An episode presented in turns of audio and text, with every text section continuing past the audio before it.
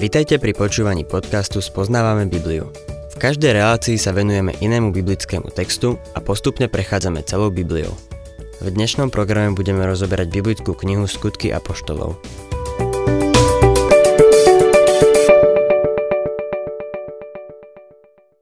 Milí poslucháči, Apoštola Pavla zajali a budeme ďalej sledovať jeho život ako väzňa. Od 23. kapitoly skutkov budeme vidieť, ako sa Pavol bráni a obraňuje svoju službu. Postaví sa pred viacerých vladárov. Židia kujú plány, ako ho zabiť a preto bude odvedený do Cézarei. V tamojšom väzení strávi približne dva roky. Potom sa odvolá a pošlú ho do Ríma. V predchádzajúcej relácii som spomenul, že názory ohľadne jeho cesty do Jeruzalema sa rôznia. Konal Pavol v súlade s Božou vôľou, keď išiel do Jeruzalema? Osobne zastávam názor, že áno. V nasledujúcich kapitolách budeme vidieť, že sa celkom vydal Božej vôli. Je pravda, že bol zatknutý a je pravda, že prežíval náročné obdobie, ale to neznamená, že nekonal podľa Božej vôle. Naďalej budeme vidieť, že Boh konal v živote tohto muža.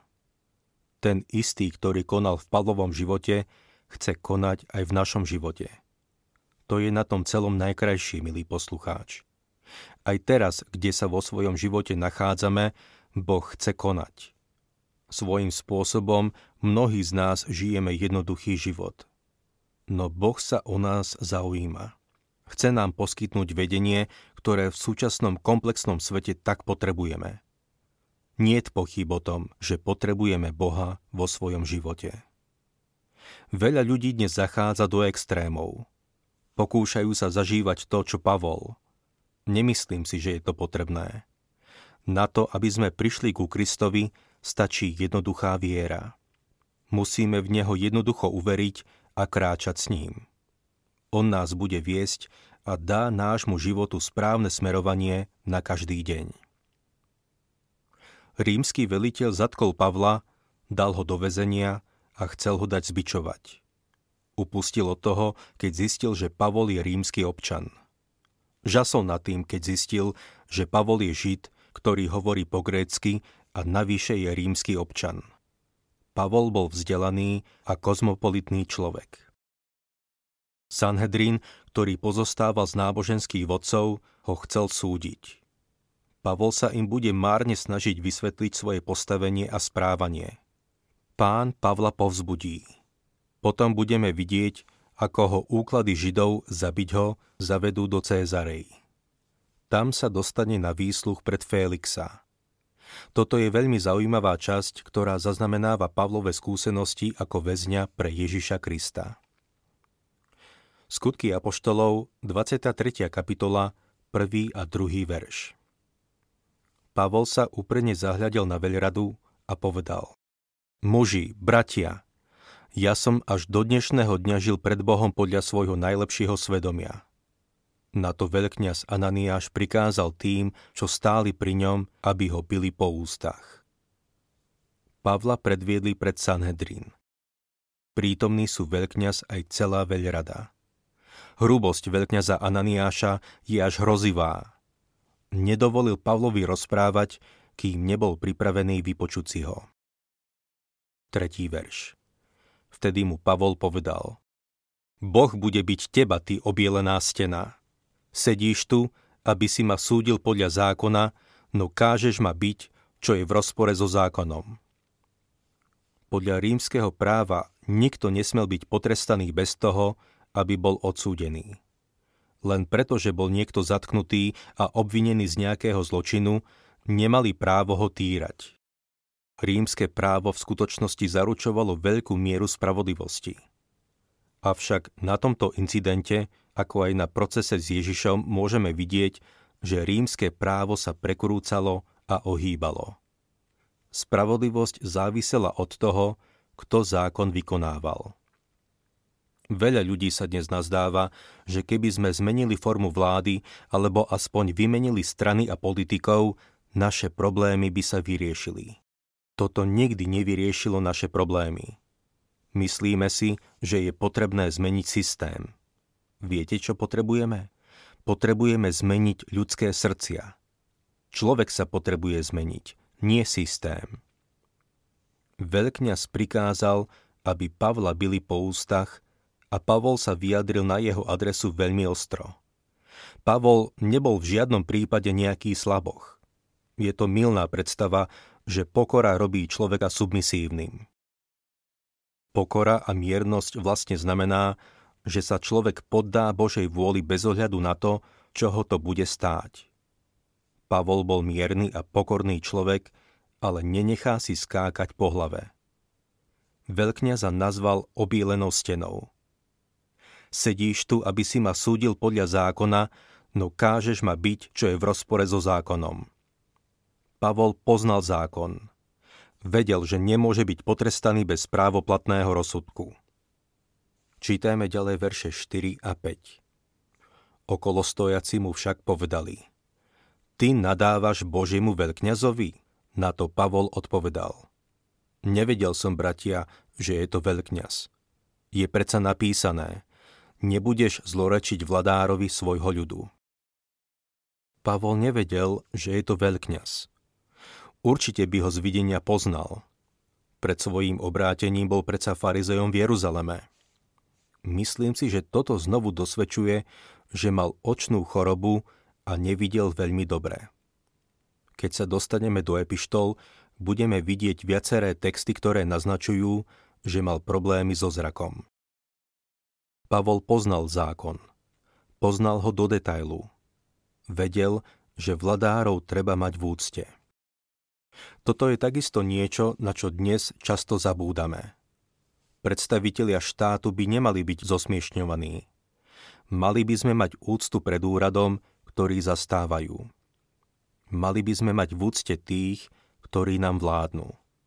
V liste Rímanom 13. kapitole 7. verši Pavol napísal Dávajte každému, čo ste povinní. Komu daň, tomu daň. Komu clo, tomu clo. Komu bázeň, tomu bázeň, komu česť, tomu česť. Je zaujímavé, že tu napísal v čase, keď na rímskom tróne sedel Nero. Nero bol šialenec. Šiestý verš. Keďže Pavol vedel, že jednu časť veľrady tvoria saduceji a druhú farizeji, zvolal vo veľrade.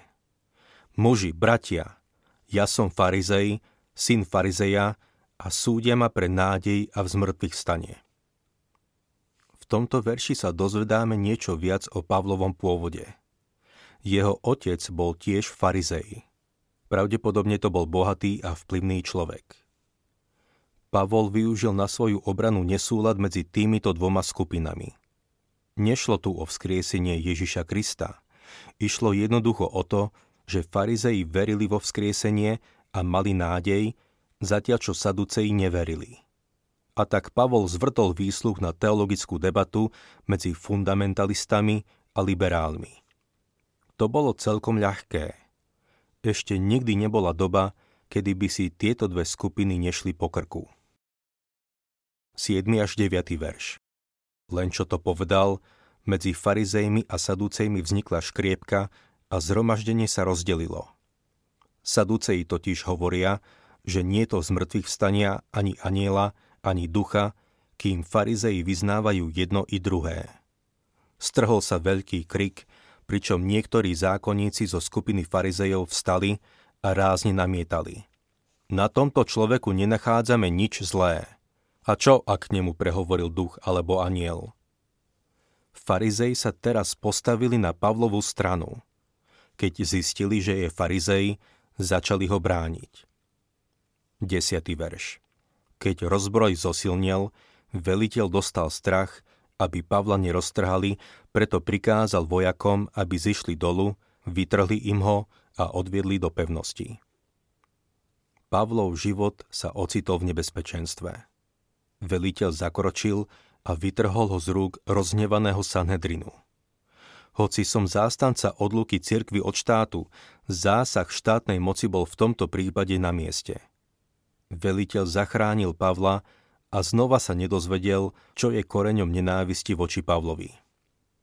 11. verš V nasledujúcu noc sa mu zjavil pán a povedal Buď silný, lebo ako si svedčil o mne v Jeruzaleme, tak musíš svedčiť aj v Ríme. Tento verš znova dosvedčuje, že Pavol nekonal v rozpore s Božou vôľou, keď išiel do Jeruzalema. Boží duch ho varoval, že ho čakajú putá a súženie. Napriek tomu Pavol do Jeruzalema prišiel a svedčil o pánovi Ježišovi. Teraz sa mu Boh zjavil a povedal mu, že tak, ako o ňom svedčil v Jeruzaleme, bude o ňom svedčiť aj v Ríme. Nikdy predtým Pavol nemal takú príležitosť svedčiť v Jeruzaleme. Teraz mu Boh dáva príležitosť svedčiť v Ríme. Bola to Božia vôľa, aby išiel aj do Ríma. Je dôležité si všimnúť, že pán Pavla nenapomenul. Nepovedal, Pavol, vravel som ti, že nemáš ísť do Jeruzalema, lebo sa dostaneš do problémov. Nie. Naopak, pán ho povzbudzuje využíva túto situáciu na to, aby ho poslal do Ríma. 12. verš Keď sa rozhodnilo, Židia sa zišli a kliatbou sa zaprisáhali, že nebudú ani jesť, ani piť, kým Pavla nezabijú. Predstavte si, ako museli vyhľadnúť a vysmednúť, kým sa toto všetko neskončilo. 13. až 15. verš Účastníkov tohto sprisahania bolo vyše 40 prišli k veľkňazom a starším a povedali Zaviazali sme sa prísahou a kliatbou, že nič neokúsime, kým Pavla nezabijeme. Vy teraz spolu s veľradou požiadajte veliteľa, aby ho priviedol k vám pod zámienkou, že chcete dôkladne vyšetriť jeho prípad. No my sme pripravení zabiť ho skôr, ako sa priblíži. Títo Židia sa zaprisahali, že Pavla zabijú. Pán sa však Pavlovi zjavil a dal mu jasne vedieť, že má s ním iné plány. Pôjde do Ríma. 16. a 18. verš. Syn Pavlovej sestry sa však dopočul o týchto úkladoch, preto sa vybral a zašiel do pevnosti, aby to oznámil Pavlovi. Na to Pavol privolal jedného stotníka a povedal Odveď tohto mládenca k veliteľovi, lebo mu má čosi oznámiť. Stotník ho teda vzal, priviedol ho k veliteľovi a povedal. Zavolal si ma väzeň Pavol a poprosil ma, aby som tohto mládenca zaviedol k tebe, lebo ti má niečo povedať. Pavol využil svoje práva rímskeho občana, čo bolo úplne v poriadku. Znovu sa dozvedáme niečo nové o Pavlovej rodine. V Jeruzaleme mal sestru, ktorá tam žila so svojou rodinou verše 19 až 22. Veliteľ vzal chlapca za ruku, utiahol sa s ním bokom a spýtal sa ho. Čože mi to máš oznámiť? A chlapec povedal. Židia sa dohodli, že ťa poprosia, aby si zajtra priviedol Pavla pred veľradu, ktorá bude predstierať, že chce jeho prípad dôkladne prešetriť. No ty sa im nedaj presvedčiť, lebo striehni na neho viac ako 40 chlapov spomedzi tých, čo pod prísahou slúbili, že nebudú jesť ani piť, kým ho nezabijú. A teraz pripravení čakajú na tvoj súhlas. Veliteľ teda mladíka prepustil a prikázal mu. Nikomu neprezrať, že si mi to oznámil. Chcel by som sa tu zastaviť a niečo povedať. Stretávam veľa super zbožných ľudí, ktorí to síce myslia dobre, no hovoria mi, že by som sa nemal zveriť lekárom, ale Bohu. Že by som mal veriť Bohu, aby ma uzdravil. Pred niekoľkými rokmi som bol totiž vážne chorý. Samozrejme, že som veril Bohu, ale takisto som išiel k lekárovi, pretože verím, že Boh môže konať aj prostredníctvom nich. Pavol by mohol svojmu synovcovi povedať Ďakujem ti, že si mi to povedal, ale ja dôverujem pánovi. Choď pekne domov vidíme, že Pavol tu využil svoje výsady rímskeho občana. Pán nám dáva takéto výmoženosti a očakáva, že ich využijeme. To v žiadnom prípade nie je známkou toho, že mu neveríme. Boh chce, aby sme mu verili a využívali prostriedky, ktoré nám dáva k dispozícii. Veliteľ sa teda pustil do práce. 23. a 24. verš. Potom si zavolal dvoch stotníkov a povedal im. Pripravte na 9. hodinu večer 200 vojakov, 70 jazdcov a 200 kopíníkov, aby sa vydali na cestu do Cézarei. Dostali príkaz pripraviť aj mulice, aby na ne posadili Pavla a tak ho bezpečne dopravili k miestodržiteľovi Félixovi. Pavla mala eskortovať do Cézarei poriadna armáda. Je toto to, čo chápeme pod dôverou Bohu? Samozrejme, nariadil to veliteľ, ale Pavol očakával od neho práve takúto ochranu. Naznačuje to, v akom nebezpečenstve sa Pavol nachádzal. Niet pochyb o tom, že Židia ho chceli za každú cenu zabiť. Poslal Pavla do Cézarei k miestodržiteľovi Félixovi. Rímsky miestodržitelia sídlili v Cézarei a len občas zašli do Jeruzalema. Aj Pilát tam sídlil. Ruiny tohto rímskeho mesta sú tam dodnes. Je to nádherné miesto na pobreží. 25. a 26. verš napísal aj list tohto znenia. Claudius Lysias pozdravuje vznešeného miestodržiteľa Félixa. Lukáš tu uvádza, že veliteľ napísal list tohto znenia, ale je nepravdepodobné, že sa mu dostal do rúk. Skôr mal na mysli zmysel listu. 27. verš Tohto muža chytili Židia a chystali sa ho zabiť. Keď som sa dozvedel, že je rímsky občan, zasiehol som s vojskom a vyslobodil ho. Jeruzalemskému veliteľovi záležalo na tom, aby si miestodržiteľ všimol, že si plnil svoju úlohu. Chránil rímskeho občana. 28.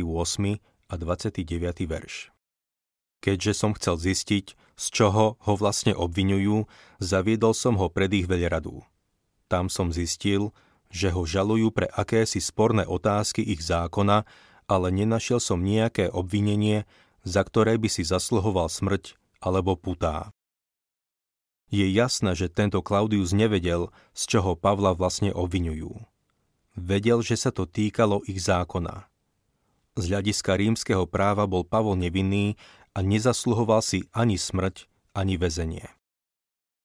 Verše 30 až 35 keď som dostal hlásenie, že proti tomuto mužovi stroja úklady, i hneď som ho poslal k tebe a prikázal som žalobcom, aby ti povedali, čo majú proti nemu. Vojaci teda podľa rozkazu vzali Pavla a v noci ho zaviedli do Antipatridy. Na druhý deň sa vrátili do pevnosti a jazdcov nechali ísť s ním ďalej. Keď prišli do Cézarei, odovzdali miestodržiteľovi list a predstavili mu Pavla.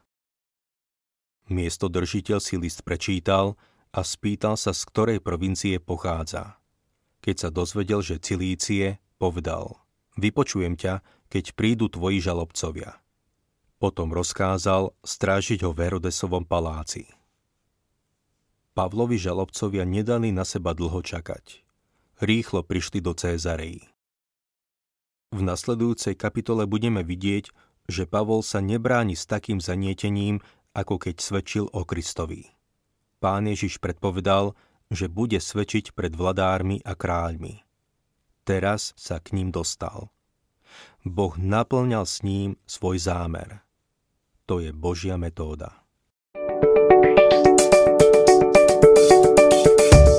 Ak sa vám páči program Spoznávame Bibliu, budeme radi, ak ho odporúčite svojim známym a dáte like, alebo nás začnete sledovať na facebookovej stránke Spoznávame Bibliu a ak vás niečo oslovilo alebo zaujalo, napíšte nám cez Facebook alebo na adresu spoznávame.bibliu zavinač gmail.com.